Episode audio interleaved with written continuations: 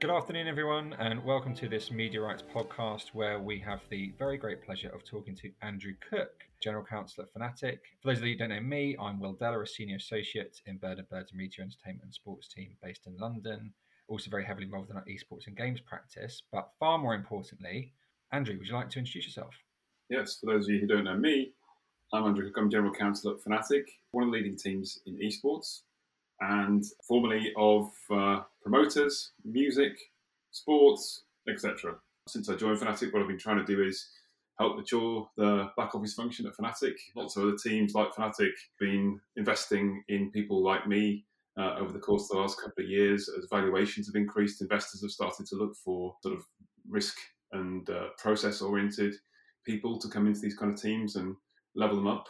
Um, so that's what we've been doing and that's also tracked bigger deals in the space, right? So um, a lot, a lot more action in that in that area. So that's really been the focus for me since I joined. Wins have included esports first safeguarding policy. I would say pro gaming's first safeguarding policy uh, to better off. I think we've tuned up sort of paperwork and risk stance in Fnatic across the board. Bigger and bigger sponsorships in the area as well. So some big deals done with the likes of BMW, but also big deals imminently on the horizon. And uh, really happy to talk to you all today. Brilliant. Thanks, Andy. It's, it's, worth actually saying, I think most people will know about Fnatic, but Fnatic is obviously a, an esports organization. It's a competitive gaming organization, but much more than that, in that it it's a sort of lifestyle brand. It's involved in producing gaming related content, merchandise, sort of the whole nine yards. So it's really a, a, a very sort of diverse brand, but founded on competitive gaming. Yeah, that's right. It's um, yeah for anybody who's not not in the space. Sorry, I should have covered that off. I was too busy talking about myself, Will, um, which is always a threat. Again, Fnatic is one of the longest standing uh, organisations in esports, so uh, that means about 15 years. We are about third, I think, now in the all-time money list. We've won uh, tournaments in many games. So, like most leading esports organisations, we don't just run one team; we run teams across tier one titles like League of Legends, Counter Strike, um, Valorant, the newest um, tier one title, uh, and also in games like FIFA, Rainbow Six, and so on. Um, as you correctly noted, we sell apparel as well as uh, leading uh, award winning performance hardware uh, available through shop.fnatic.com and uh, well, various key retailers. Uh, key retailers. Um, and, and that's obviously been very helpful to us during uh, COVID, for example, when lots of people uh, invested in their hardware. Less so much now. Everyone's rushed out of their uh, lockdown and into the pub and is no longer buying consumer goods. But um, yeah, very helpful uh, about a year ago and a unique thing within esports. No other esports team makes its own hardware. So um, yeah, that's that's been interesting over the last year as well. Brilliant, thanks, Andy, and that's really helpful. Um, the first thing I was, I was going to ask a couple of questions about the your your sort of observations of the industry in general, because um, I think like in your role as a general counsel, particularly an organisation like Fnatic, you really have sort of when we've spoken before, it's pretty clear that you've got under the skin of esports. Mm. Um, and so just wanted your take on a, a, couple of things really. The first is you know it's it's no no secret that over the course of the pandemic viewership figures within esports expanded enormously so you know mm teams that were having you know viewership figures of their Twitch streams in sort of the millions might find it's the tens of millions, and their fan base is growing and growing and growing. And did that actually, from a sort of strategic perspective, how how how did that impact Fnatic? Was it a sort of validation of everything it's done to date, or was it the case that actually they thought, well, we've got all these new fans that we might need to serve in different ways, or, for example, is the fact that you know most esports viewership is all free mean that you actually need to think of creative ways to monetize your fan base in a different way? So, what, how, how did the pandemic affect Fnatic? Um, well, I'll put the hardware piece to one side because it's specific to Fnatic. It was, as I said, it was very helpful to have diverse revenues um, during the pandemic. That's for sure. Um, just going out to the sort of macro position, I think one of the things that the pandemic disproved was the idea that um, esports team revenues would track in line with viewership, right? Um, I think for most teams, with some exceptions, by which I mean the teams who are principally influencer and social media reach focused, right? So you, you'll know uh, people who know the space will know, will know the kind of things we're talking about, and people who don't, it wouldn't really be helpful for me to necessarily identify them. But there are some teams who, particularly in the first era of esports, went very heavily into sort of esports as a as or, or creators and influencers being the key drivers of their brand. And I think those teams probably did quite well because most of their deals were structured on the basis that they would benefit if more eyeballs came to them. But for the a- average team that's just creating average content, the increase in viewership showed that that wasn't a sustainable model. Um, there will be a point, I think, where broadcast revenues, and I'm talking sometime in the future, where broadcast revenues are a viable sort of basis upon which to set up a sustainable esports team. But we're not there yet. So we're talking really about the bridge between those two points. So if COVID shows that there's, you know, if viewership goes up, you don't make a whole lot more money as an esports team, then you have to make some decisions strategically as to what you're going to do between now and when those broadcast revenues do kick in. And apparel is probably also not the answer. And you've started to see a lot of teams now outsource apparel. So again, if we just think about the LEC, G2 um, doing the deal with Adidas, which was a big launch for them last year. Vitality is also an Adidas team now, and so on. So lots of teams have just you know outsourced that, and what that means, of course, is the team will not see all the all the potential from scaling um, apparel. Most of that will go to like most of the scale benefit will go to the manufacturer, most likely. Um, so that leads to once you've taken out broadcast rights and you've taken out apparel as a source of revenue, then well, what are you left with? Well, you're left with, and, and esports as, as, entertainment is not a product that's going to scale, as we've said, because COVID shows that that's not the case.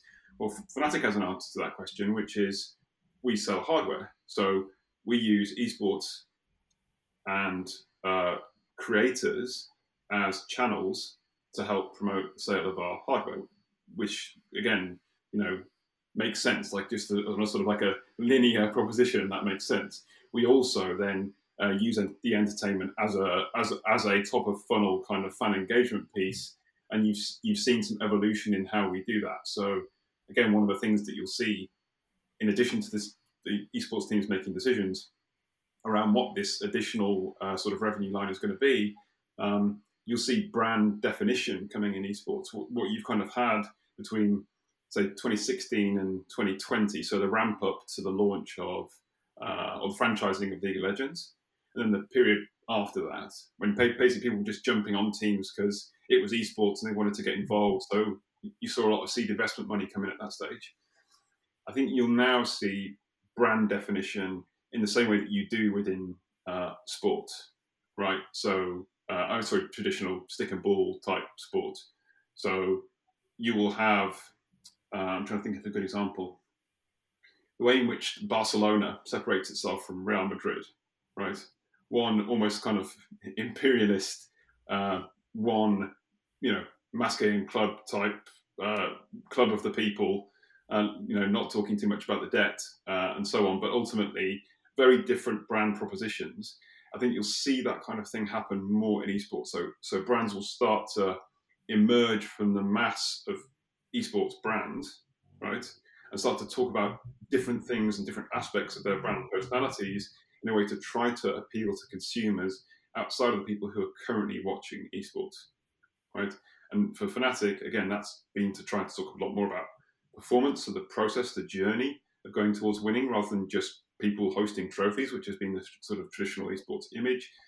And that means, again, if you think about our work in safeguarding, you can see how that connects into that because it's about building that brand around gaming and around esports and accepting also that esports is not a niche activity, or let's say gaming, pardon me, is not a niche activity anymore.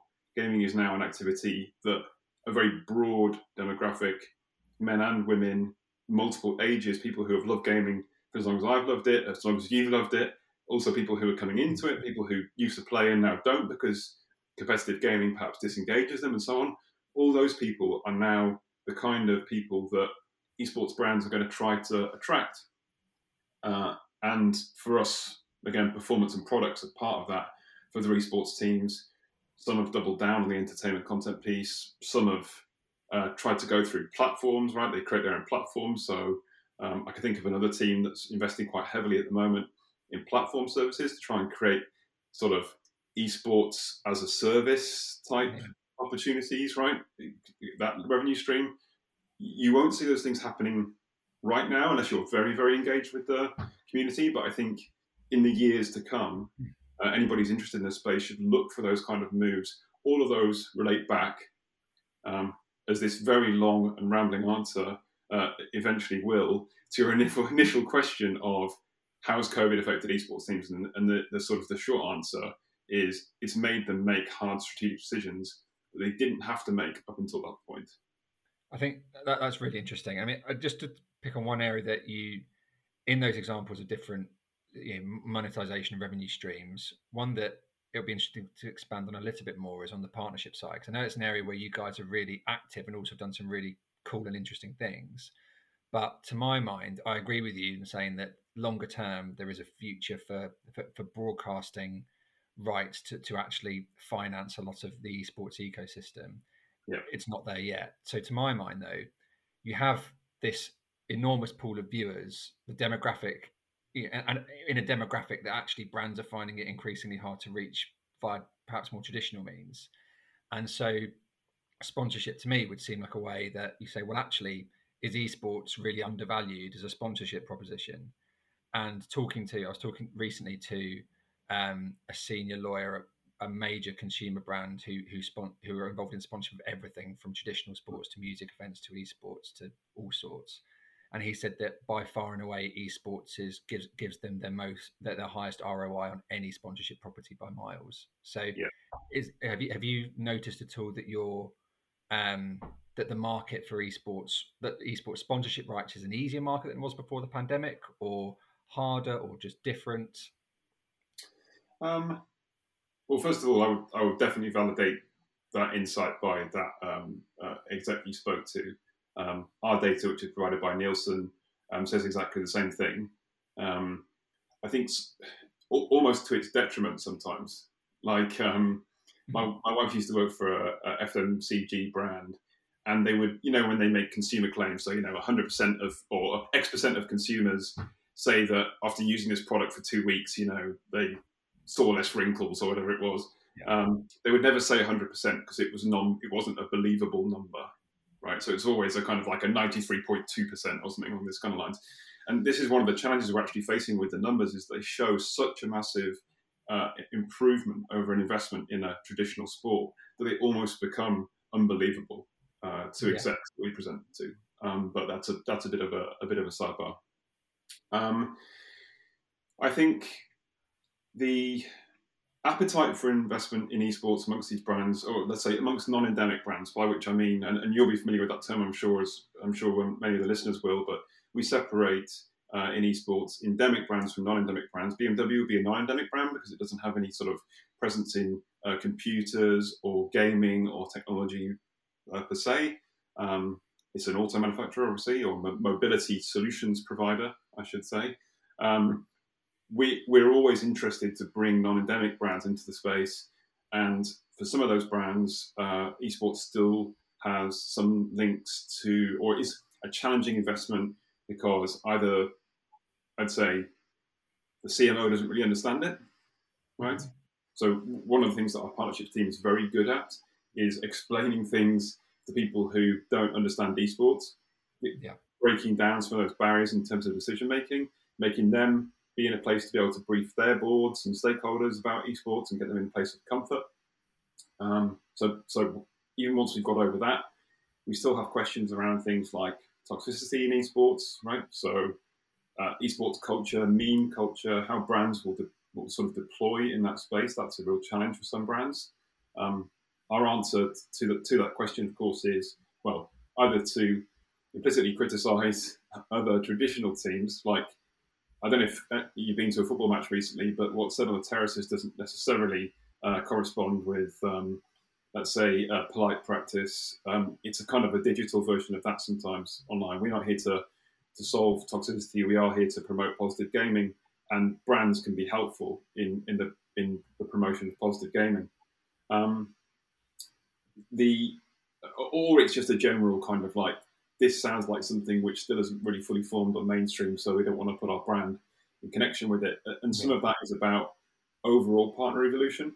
So when a brand like BMW makes the decision to step into a space, it emboldens other brands to step into that space, either just because of FOMO or because you know they see it, if a if a generally conservative brand like that is prepared to put its marketing money on this, there must be something to it. And I think a lot of the brands have been very smart in terms of how they deployed. The challenges to us outside of those, sort of specifically within Fnatic, I think are look, esports has become a lot more competitive, right? So Fnatic had a sort of, I would say, a first mover advantage, but Fnatic was, was dominant in the 1.0 era of esports. So this is the stage where you're seeing professional players, you're seeing stadiums full of fans, you're seeing sort of multiple revenue lines, but you're not necess- necessarily seeing kind of hyper growth. Um, and in fact, I had a conversation with uh, one of our team directors. We have a transfer window upcoming, so we're playing uh, through a split in League, of Legends currently. Um, after that, then we have the World Championships, and then after that, the season will end, and there will be a transfer window. And you know, there'll be we have some players who will be out of contracts uh, during that time. That's a matter of sort of public record because they're all on a, a contract database, which is issued by Riot, the developer of the game.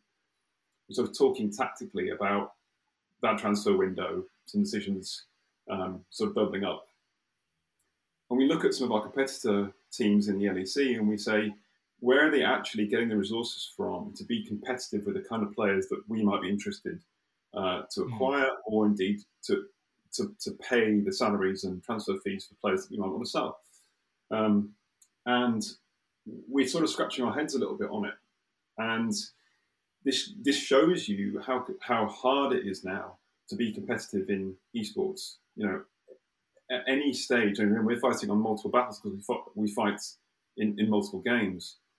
To be competitive in a game, the level of resources that you need to deploy just goes up and up every year. So, whenever we create a performance advantage, so that might be, for example, we were early on in introducing performance related staff, so mental coaches, physical performance coaches, nutritionists, um, specialist facilities, all that kind of stuff once you do that, it very quickly goes around the system, and other teams start to do that as well. So we're always looking for these performance advantages, um, and that obviously also involves a quite significant deployment of resource. So that also means because a lot of uh, sponsors kind of correlate trophy lift with investable, right? Because everyone understands a trophy lift. That also makes it much harder to fight for these kind of sponsor dollars. So we have to do more creative things with the partners that we do get together, and you kindly credited us for doing creative stuff. But I think our work in brand deployment in games, so branded maps in Fortnite, branded maps in CS:GO, um, NFTs is also a very interesting space. So actually, digital items and, and, and that growth is vertical. Um, I think we, we try to be um, progressive in how we use those kind of things to entice the sponsors in. Because once you get the sponsors in, you deploy the positive, the great content. They they want to come back that enables you to have more resources to invest in the talent. That should bring the sponsors back again. So you get a nice kind of virtuous circle going. And, and right now, I feel like we're in a, a good space from that standpoint as well. That's that's really interesting, Andy. And you've actually um, unhelpfully presaged one of my my next question, which was actually around um, around in-game activation on the partnership yeah. side, because well, and, well, and more broadly, really, because to my mind, one of the if I were if I were a sponsor, actually getting to place something in a game is a particularly interesting and unique thing to be able to do, which you can't replicate with many other sponsorship, well, really any other sponsorship properties. Yeah. Um, it is obviously riddled with potential legal issues. And so, in your role in general counsel, must sometimes be a bit of a head scratcher. But do you think that um, the likes of NFTs and, I suppose, yeah N- nfts and and in-game assets generally are those is that a sort of key area of growth do you think for on the partnership side and for the business more broadly yeah i would probably so to put nfts on the side for, for, for a second i think in-game activation undoubtedly is a massive massive growth area. Like there's, there's no doubt about that. And the reason for that, of course, is because so, so there's going to be phases of this. The first phase that we're in now is just branded maps played by creators, creating activation of the brand in a way which is very sort of uh, viral and shareable, uh, but also creates interaction of, of, of considerable depth that offers something of interest to the fan. Okay, so you, you to talk in less abstract terms, you'll know that the best sponsorship activations are those that are perceived to offer value to the fan, right? So I, as a fan, interact with the brand. It adds value to my life. I gain, I, I gain a positive impression of the brand. If it, if the brand is forced upon me in the course of an activation, right, then I feel much less positive towards the brand, right? So we did an activation recently with Lavazza. Um, as part of its Icons of Italy series, we got our uh, sort of one of our lead creators, uh, Power, um, to uh, play a branded Fortnite map, um, in, including sort of lots of Lavazza IP.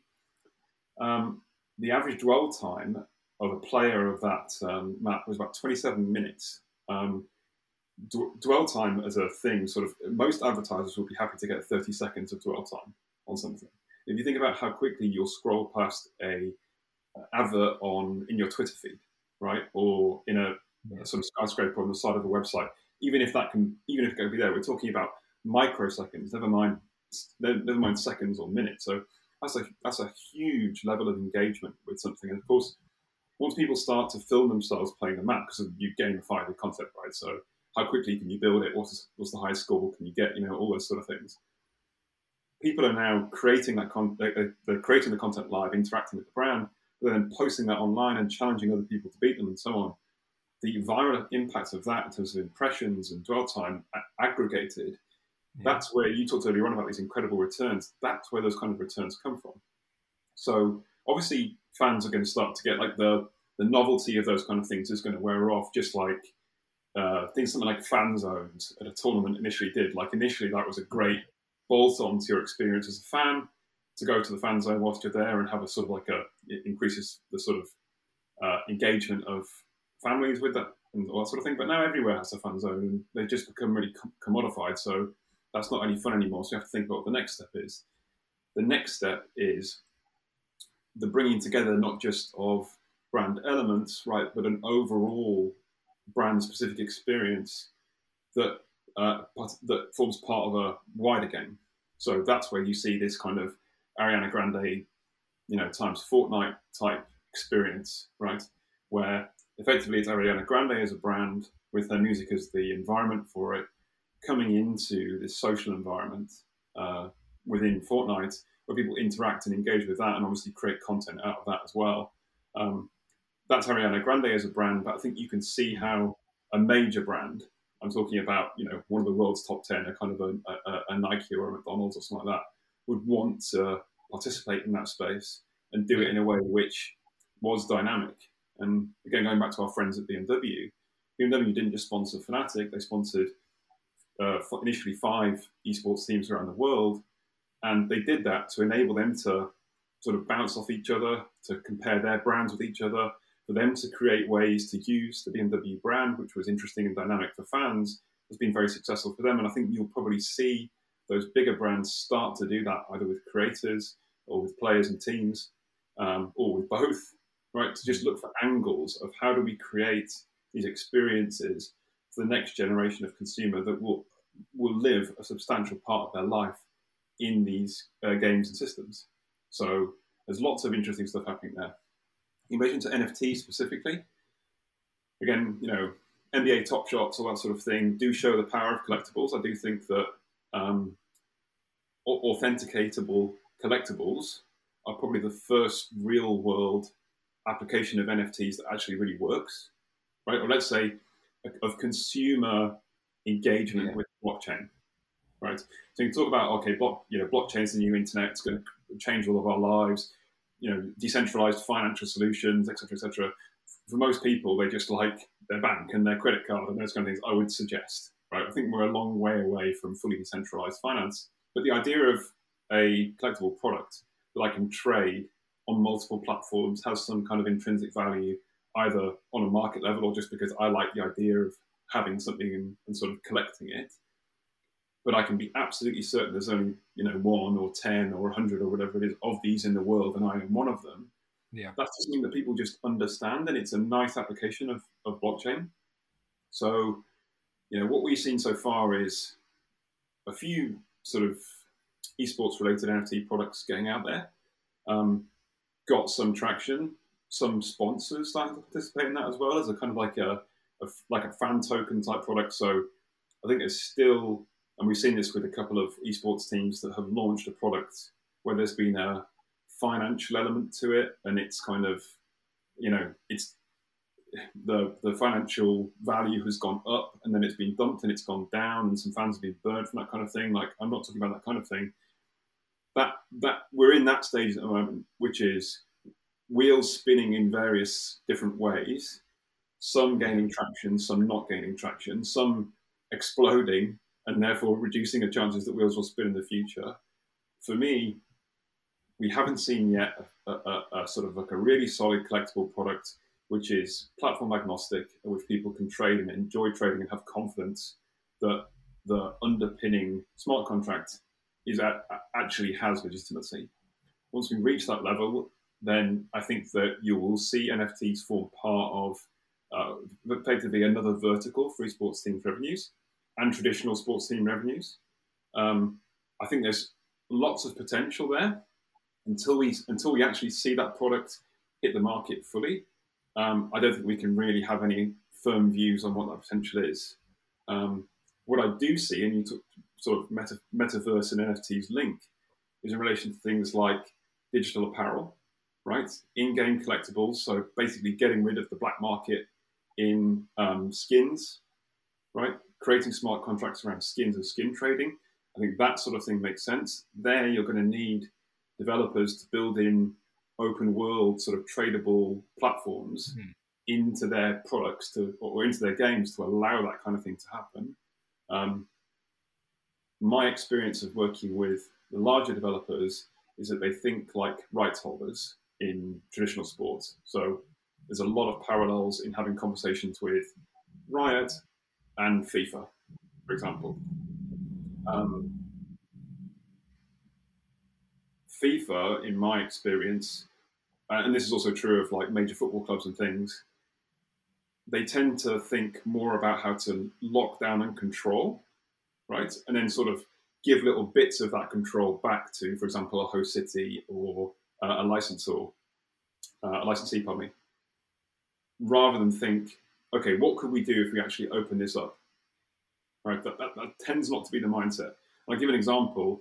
I remember uh, I was at a conference a couple of years ago when we still do those kind of things in person, and there was somebody there from a Premier League club, and they were talking about fan associations, licensing fan associations. And they basically said, well, actually, what we spend most of our time doing is shutting down fan associations, right? Because we only want to deal with, you know, the one official team fan association in Timbuktu, right? We, we only want to deal with one, and they want to be the official one.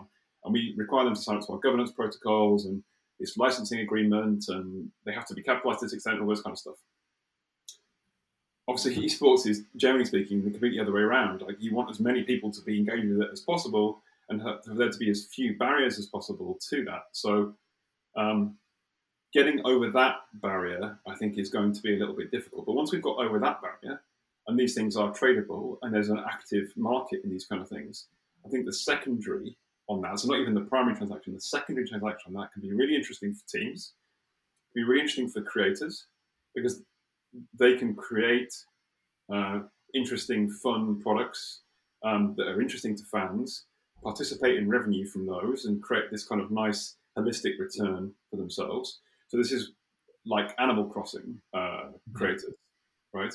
Where you're creating. We saw people do this uh, like straight out of the gate. There was a Fnatic uh, sort of Animal Crossing skin out there that somebody put together with like the little monster logo on the sleeve and the black and orange and everything like the detail was really good. And those kind of things, if they were to become fully tradable on an open world platform, you can see how there could be an interesting market in that. And that, and again, the smart it's provided the smart contracts are correctly sort of put together, be really interesting for lots of people. So I'm excited about that and how that connects into um, these kind of metaverse um, or, or, the metaverse as a whole. I think the digital product piece, we just haven't even started to see this, the, the, the, the potential of that yet. That will come through, provided everyone decides, provided everyone's open minded enough about it and also doesn't get too greedy. Brilliant. Thanks, Andy. Can I ask my metaverse question now, um, as you've raised it? I mean, you talked about blockchain potentially being the new internet, but a lot of people talk about the metaverse being the new internet. And so, for those of you who've, who've heard the term but might not be familiar with it, this is sort of where the, the virtual and real worlds collide, or where the real world becomes the virtual world, or vice versa, depending on how you look at it. So, to take an example, you know, Facebook saying they have plans to be able to make port a hologram of somebody next to you to be able to look at the same screen as you virtually when you're working in a, in the sort of same office environment. Could be any any number of things, but really it's sort of the convergence of the digital um, or virtual and real worlds. A lot of the sort of early use cases for the metaverse um, have, have been seen in gaming. So Fortnite's a really good example of how people can live a, for want of a better phrase, a full life, but sort of in a virtual setting. So they can they they don't just go on there to play the game and to shoot people and win the game. They actually go on there to socialize. So they go to virtual concerts and they meet their friends and they trade things and whatever else might happen. Gaming's been it, sort of seems to be at the forefront of the development of the metaverse, and Fnatic as a sort of a, a, real sort of legacy brand in esports, which itself has been a testing ground for a lot of things we now see in video games and in entertainment more broadly. Do you think that Fnatic is particularly well placed to take advantage of the opportunities that the metaverse presents because as you say you're already involved in gaming culture in streaming in nfts in in-game items creating and, and using and being part of virtual worlds. Is that a conversation that fnatic is actively a part of? Yeah i mean it comes up a lot in relation to our conversation with partners as you can probably tell from what i said before like we, are thinking actively of ways um, to to bridge people into this space. I think that's the, the first, again, first phase role for teams is most likely as a conduit into the metaverse conceptually, right? And also in terms of uh, brokering how brands and products best work in this environment, which we very natively and intuitively understand, right? So your, I mean, if I think about Fnatic back office, generally, you mentioned earlier on how tricky it can be to look at these concepts and kind of try and draft around them. Like yeah. I can tell you now, we're you know, working right now on NFT related stuff. It's really hard to look. I mean, obviously that's the job, and that's why it's interesting. But to try and look even a year in the future as to where this could be, and draft around that particularly from an exclusivity standpoint. Like, for example, if you want to, even with um, a, a, very traditional partner like uh, BMW, if you've done the deal with BMW, and say, not maybe 10 years ago is probably the right timeline. At that stage, I would query whether BMW would have seen Uber as being a competitor. Right? Yeah. So at that stage, the idea that you would have use Uber not as a substitute for taxis, but as a substitute for owning a vehicle may not necessarily have been on everybody's agenda. It's that kind of sort of forward looking thing, but on absolute steroids because both the crypto space and sort of this uh, transition of games to from being an entertainment experience, uh, i.e., a substitute for I don't know, kicking a ball around or watching a film, to being a, a total replacement, not just for Facebook, but also for um, the games that you play, the music that you listen to, the um, you know the movies that you watch. All those things combine into a place which is this kind of controlled environment. Then with two massive drivers coming in, which is kids already spending significant amounts of money on virtual goods. Right, that's now become habitual because of games like Fortnite. And then also, of course, we talked, we started talking about the pandemic, but you can't get away from the fact that the pandemic has normalized the idea of working with your colleagues virtually, right? So that I now live most of my life at home, but I expand my horizons virtually. Right? When we talk about that concept, those two drivers alone, we couldn't have predicted. Well, not say a year ago, but two years ago. So when I started the job, that you know the, the I don't think even I mean obviously Roblox Roblox hadn't IPO'd at that stage, but metaverse concepts were, were, were, well understood within the gaming industry, I would say. And at that stage, obviously Netflix was already saying, look, our biggest competitors are not, um, uh, you know, social media platforms, it's games or whatever it, whatever it was. All those things have just gone so fast right now. We're just trying to hang on. So you would say, what's the role of, of of Fnatic into it, I can only think one phase ahead at this particular stage. Like obviously, we are actively thinking about future phases, but at this stage right now, I think it's almost like I drew the parallel with Uber, but, but thinking about it, the better parallel might actually be the first phase of influence marketing, where at that stage it was just tell us how to speak to the people that are going to speak to the people that we want to talk to. Yeah. I think it's probably that. That's probably the better parallel. Yeah, and I, I actually I, I think that given the way that the the the speed and the manner in which the esports industry has developed, I think that brands like Fnatic are particularly well because they're so adaptable, are particularly well placed to to to identify what the opportunities are in the metaverse and to be able to to capitalize on them and actually and actually get getting on the ground quickly. It emphasizes the importance, though, Will. So I, I, I agree with that, but it emphasizes the importance of creating specificity around your brand, right? Mm. So you're not just you know insert generic esports team brand. You have brand values that people connect with, and they carry into that universe, right? Because yeah. right right now we have this incredible social following, but a lot of that is driven by the fact that we are game agnostic and we are flexible. So if a game does arise, right, we can jump in, and so like Valorant, which has gone from, I mean, obviously, the timing of the launch of Valorant couldn't have been any better if they tried, because um, it literally launches. But at that moment when everybody is stuck at home, I think it was, you know, second or third week of April 2020, yeah. everybody's stuck at home. They do that wonderful uh, beta keys get uh, beta keys get issued out through streamers. So everybody starts watching specific streamers to uh, the possibility of getting a key to get into Valorant early.